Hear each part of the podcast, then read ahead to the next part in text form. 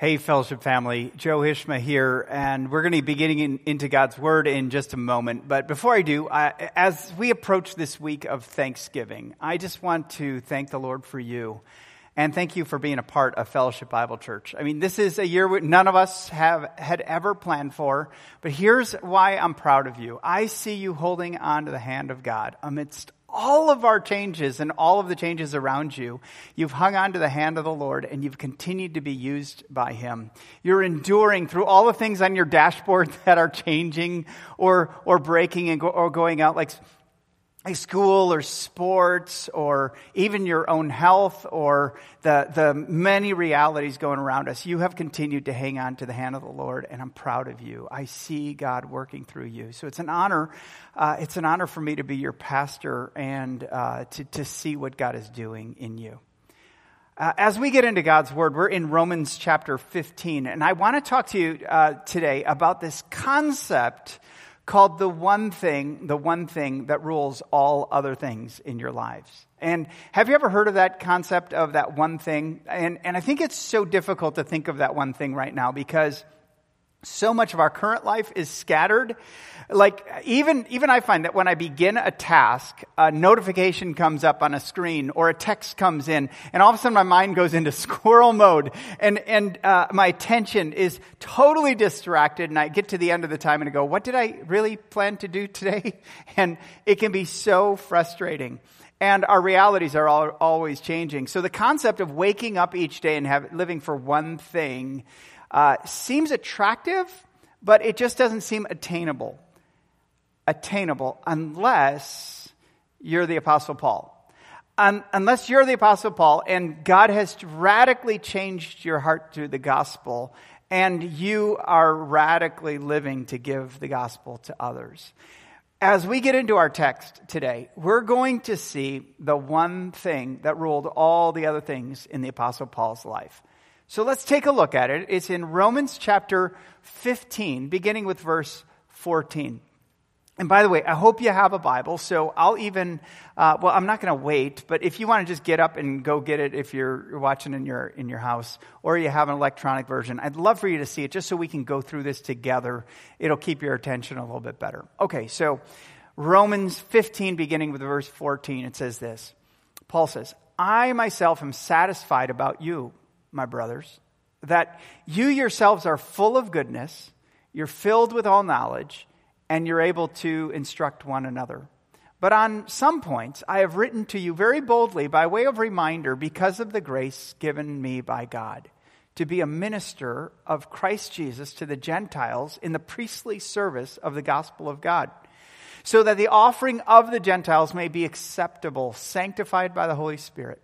In Christ Jesus, then, I have reason to be proud of my work for God. For I will not venture to speak of anything except what Christ has accomplished through me to bring the Gentiles to obedience. Okay, there's a whole bunch of things in this passage that I want to unpack, but let's get to the things that are just repeated over and over. Obviously, we've got the gospel of Jesus Christ repeated over and over in, in just the, these short few verses that Paul talks about. But then you see another uh, group of people that he's talking about, and that is the Gentiles.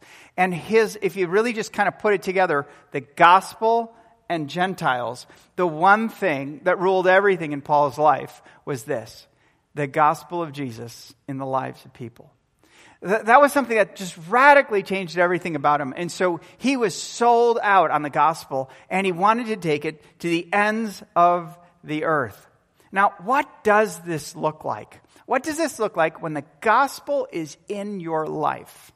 Well, I want to talk to you about three things that he lists here that are marks of the gospel in you. Let's take a look at the first one. And look with me into Romans uh, 15, verse 14. He says this I myself am satisfied about you, my brothers, that you yourselves are full of goodness, filled with all knowledge, and able to instruct one another. Let's look at that first one. It's you're filled or you're full of goodness. What does it mean that that you are full of goodness and the gospel when the gospel is in you. What is, what is Paul talking about here? Well, do you remember all the way back in June? No, you don't. Well, I preached about it. We preached about the goodness of God. And what I said about the goodness of God when we looked on there is that God sees, He speaks, and He acts for His best in all things at all times. See that? I mean, God, there's nothing about God that is not good. And it's what He sees and what He speaks and what He acts that good, that, that's good is, is its best. It's for His best in all things at all times. And so many of us live the good life. Uh, that's it's the life we want to live and the life that makes us feel good. And really, our lives need to be what's good with God needs to be good for us. And and so therefore, when the gospel comes into our lives, it fills us with the goodness of God. And this is radically different. If you remember uh, Romans 1, 2, and 3, where Paul is talking about sin and how the, the condition of sin has radically altered our world and even our hearts. He, he would say in Romans 3.23, for all have sinned and fall short of the glory of God. And then he'd even develop it a little bit later and he says, there's none who are righteous, none who are good. And he even said, our mouths are like open graves. I mean, that's a pretty dire picture of who we are. We were once that apart from Christ, living in sin, and none, nothing in us was good. But now with Christ, we can have that full, we can be full of goodness. And so ultimately, it means that we're sourced by the goodness of God through the gospel. It means that we're, we're sharing the goodness of God through our speaking and through our actions in a way that, that shares with others that God is good. And so a question that I have as we, as we just think through what does it mean to be full of goodness personally is, is a question I have. Do, do people see that God is good by how you speak and how you act? I mean, after spending time with you, after, after reading your posts, after hearing your perspective of the world going through this time right now, or spending time with you, does, do people walk away from time with you saying, wow, I can see the goodness of God in that person? Or even, boy, God is so good in that person's life. Okay, so how are they going to know that God is good if we aren't living the goodness of God through our lives? Paul saw the church in Rome, he said, You're full of goodness. And look at that second thing, I'll highlight it there and again. It's, it's all about knowledge and understanding of God's word. He said, So you're full of goodness and you're filled with all knowledge. And what this has to do is, is this isn't about being book smart. It's not about them knowing everything about the law and the scriptures as much as it is knowing the law and the scriptures, but also applying it and experiencing the knowledge and the goodness of God. Do you remember how the good, uh, the knowledge of God kind of changes and transforms our mind? Paul would say this in Romans 12. He said in Romans 12, 2, he says, Do not be conformed to this world, but be transformed by the renewal of your mind, that by testing you may discern what is the will of God, what is good and acceptable and perfect. And so, when we're talking about knowledge and understanding of God's Word, we're talking about how the Word of God then refreshes us and recalibrates our minds to the mind of Christ. That, that the Word of God reminds us, and when you get into God's Word and you read about the life giving power of the gospel, you hear, you're reminded that you're no longer dead, but you're alive to God in Christ. You're, you remember that you're not a stranger to God. You're beloved. You're in His family. You're His child. And it recalibrates us to what is good and what is right and what is true and what is real. And so we're called as a follower of Jesus to be filled not just with the goodness of God, but with the knowledge of God. That's what transforms us. And this life giving connection to the Word that Paul is talking about is, is all about not just what God's Word says, but what it means and how it looks in us. So here's a question I have for you as we just think about what it means to be full of all knowledge is this of all the information that you've processed this week, all the articles you read, all the posts you processed, all the videos you binged on, how have you deepened in your knowledge and understanding of God? See, I find that I must always be renewing my mind with the knowledge of God. Because the, the reality is, is, is when difficult time comes, I, I can usually feel the insecurity rise up in me, or the worry, or the fear. And that's why I've had to always run back to the Word, because the Word of God reminds me God's in control. This doesn't take him by surprise. He's not caught off guard. And he works in all things for his good, for those who love him and are called according to his purpose. And, and through these moments of weakness in my life, where I've realized my need and my dependence on the Word, I've learned to trust deeper in God's presence and His perspective. Not just for me, uh, but also for our church as a whole. And the truth is, I'm still a man, and we we are still a church that helps people find and follow Jesus Christ. We still have the charter to make disciples of Christ, resulting in transformed lives, leaving a godly legacy. And I've heard of terms like you got to follow Christ no matter what, or through good times and through bad. But now I understand and I'm experiencing God in a difficult time in leadership and in life.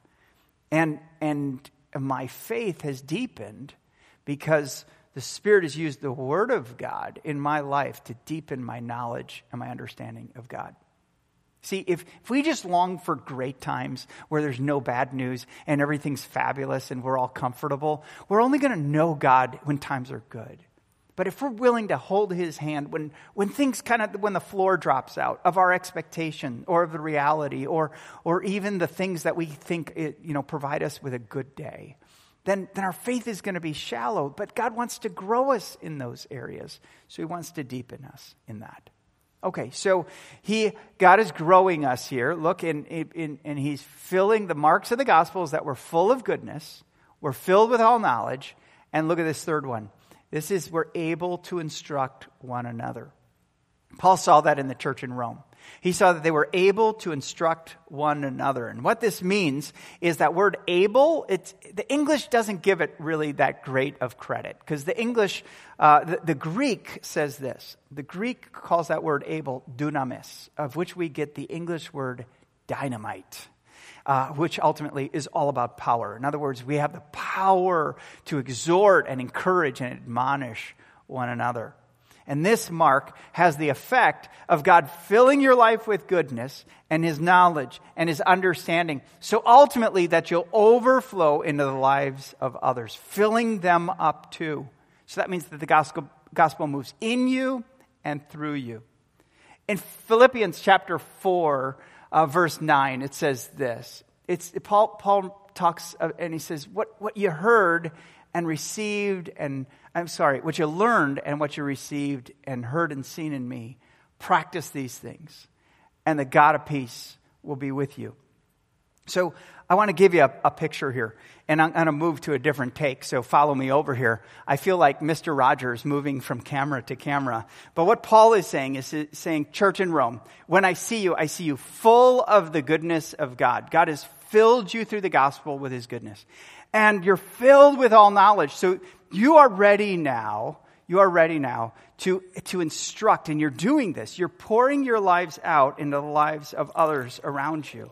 And here's the thing rather than being more empty, God is coming along and He's filling them more. And so the gospel is coming from God and it's moving into their lives. So the end result is that one full life fills another life.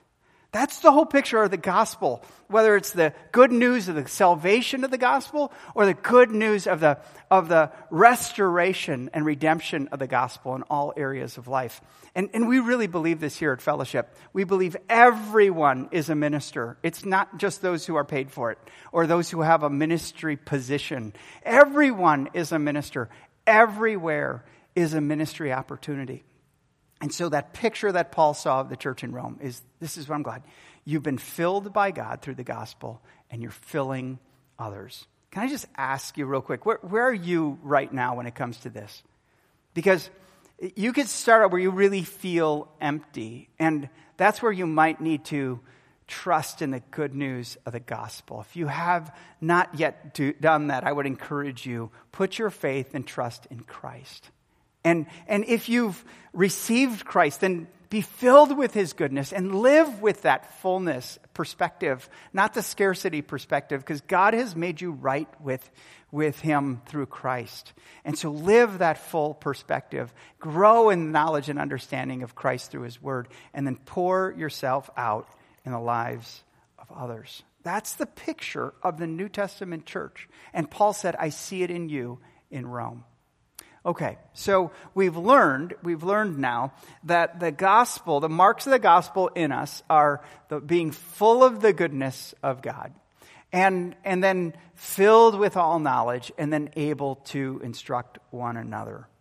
Um, so now Paul is going to move as we continue reading in Romans 15 in, into how does he do this? How does he use us then to move the gospel from one life to the other? Let's take a look at this. Let's keep reading. He says, I do this by word and deed, by the power of signs and wonders, by the power of the Spirit of God, so that from Jerusalem all the way to Illyricum, I have fulfilled the ministry of the gospel of Christ. And thus I make it my ambition to preach the gospel. Not where Christ has already been named, lest I build on someone else's foundation. But as it is written, those who have never been told of him will see and those who have never heard will understand. Do you see this? This is the one thing that changed everything for the Apostle Paul. Is that he saw his life as someone who is radically changed by Christ and redeemed and restored and reconciled and, and sanctified by Christ. And now he wanted to take it to the farthest region so that those who have never been told of it, of it will hear it. And those who have never heard of it will understand the gospel of Jesus Christ. We talked about the one thing that ruled all other things in, in the Apostle Paul's life, and it's the gospel of Jesus in the lives of people. But look at how he even expands on that. His whole goal and his purpose in, in, in life was for all people everywhere to see, believe, live, and give the gospel. See that? That is such a pointed mission that all people everywhere will hear, will respond to, believe, live, and give the gospel. That's why he lived his life. Now, these words, these words, um, are going to be offensive. And, and as you think about in our world today, um, in, in a world that basically says, no, we don't commit to any one religious structure or faith paradigm, or that anything you want to believe is, as long as it makes sense to you, as long as you're sincere, that's good. I mean, this is really offensive that there's one way through Christ for all people everywhere. The gospel is open to whosoever believes, but it's very narrow on that we must believe and trust in Christ. And Paul says, he didn't budge. He didn't budge with an outside world that was worshiping every God they could think of. And he didn't budge with an internal church in the church of Rome that said, Paul, come and teach us more. You stay with us. Don't travel to the ends of the earth. Paul is saying, no way. The gospel's for all people everywhere to see, believe, live, and give to everyone.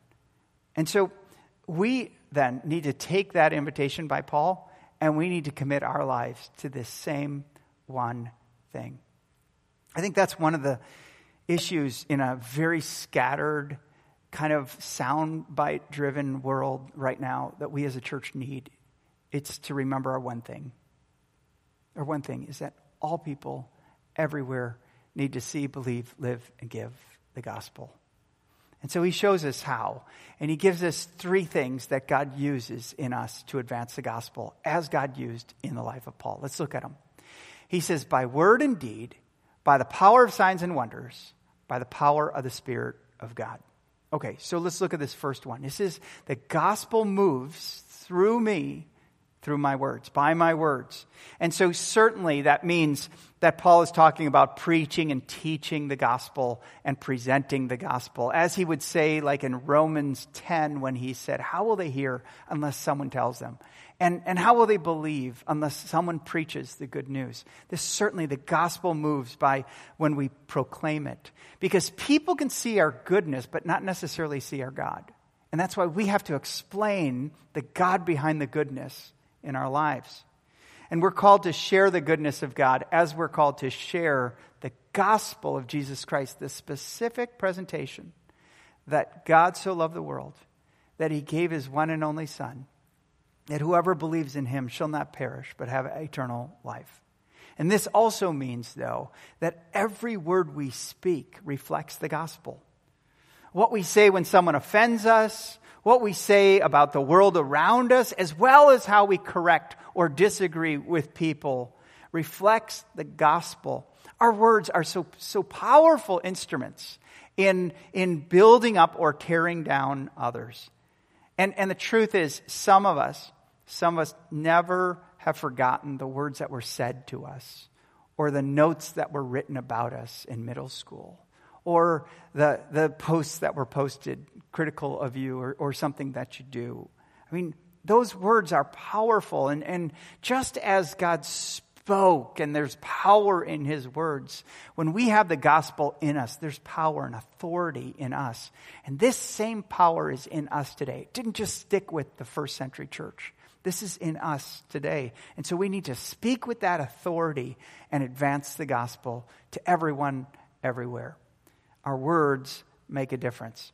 But then he talks about this not just our word, but also by word and deed, by the power of signs and wonders. Boy, let's explain what this means because this can be misunderstood. If you follow the life of Paul after he came to Christ in Acts chapter 9 all the way through Acts 28, you'll find that there were literal acts. That's why they call it the book of Acts, because they were the acts of the apostles, of which Paul was one. And there were things that were normal, everyday things about life. Paul walked in, he shared the gospel, and God used in a powerful way this simple proclamation of the gospel. But then there were other things that happened. Paul's shipwrecked, or he's uh, uh, hit with rocks outside of a city and left for dead, but he rises up from the rock, from the pile of rocks. And those are definitely signs and wonders that he had a greater God who was watching over him. There were things that were explainable, and there were things that were unexplainable in his life as he walked, or he sailed, or he rode the world so that every place he went could hear the gospel.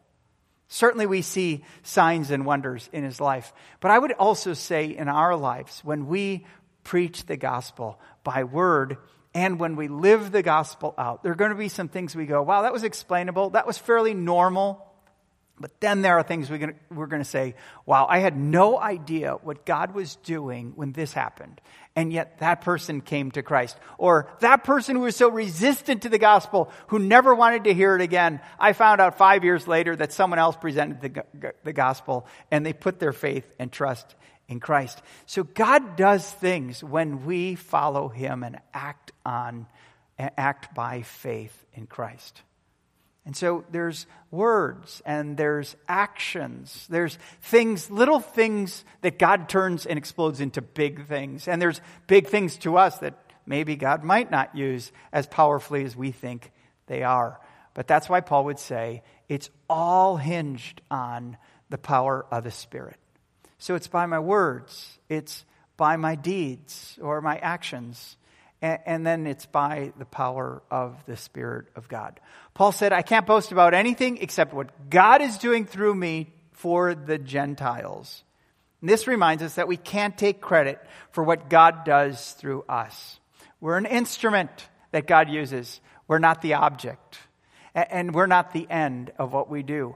And so that's really interesting because I have, um, I have a tool area in my garage and I have several different tools and I choose what I want to use for the task that I'm doing. And that's what God does. He can use us for, as an instrument for a task He wants to do. If we don't want to be used by Him, He has other tools and He will do that and He will use them. We'll miss out, but God uses us. And Paul was used by God for that one thing through the power of the Spirit so that, so that all people everywhere could see believe, live, and give the gospel.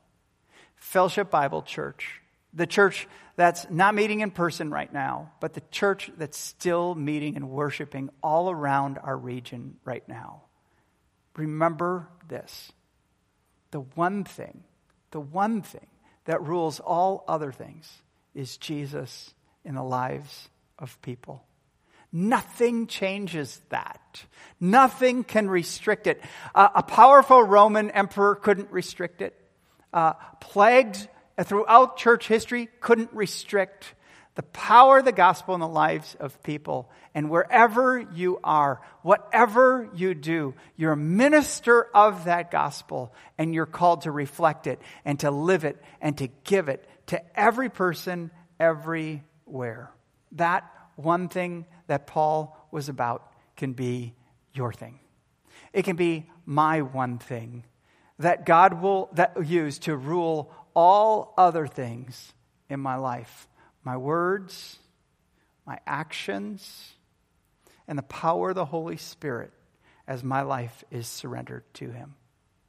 Fellowship Bible Church, I'm thankful for you, and I'm thankful what God is doing in us. He is filling us with goodness. He was filling us with all of His knowledge, and He's giving us the power to pour what He's given to us into the lives of everyone, everywhere. Can I pray? And let's just, right now, just get in a posture of prayer where we just open our lives. Maybe just open our hands like this when we're praying. And I'll, I'll pray that God would, would show us this and move in our lives this week. Let's pray. Father, as we approach a week of Thanksgiving to you, uh, that we may gather with friends, or may, it may look very different from previous years, we receive that you are a good God into our lives. We receive the goodness and the knowledge and the understanding of your word through your spirit. So, Lord, may we be connected to your word this week. And may we be looking to be filled by it. And may we not just keep it to ourselves, may we pour out the gospel and the goodness of God to everyone everywhere so that Jesus may rule in our hearts and in this world as he does in heaven. It's in Christ's name I pray. Amen.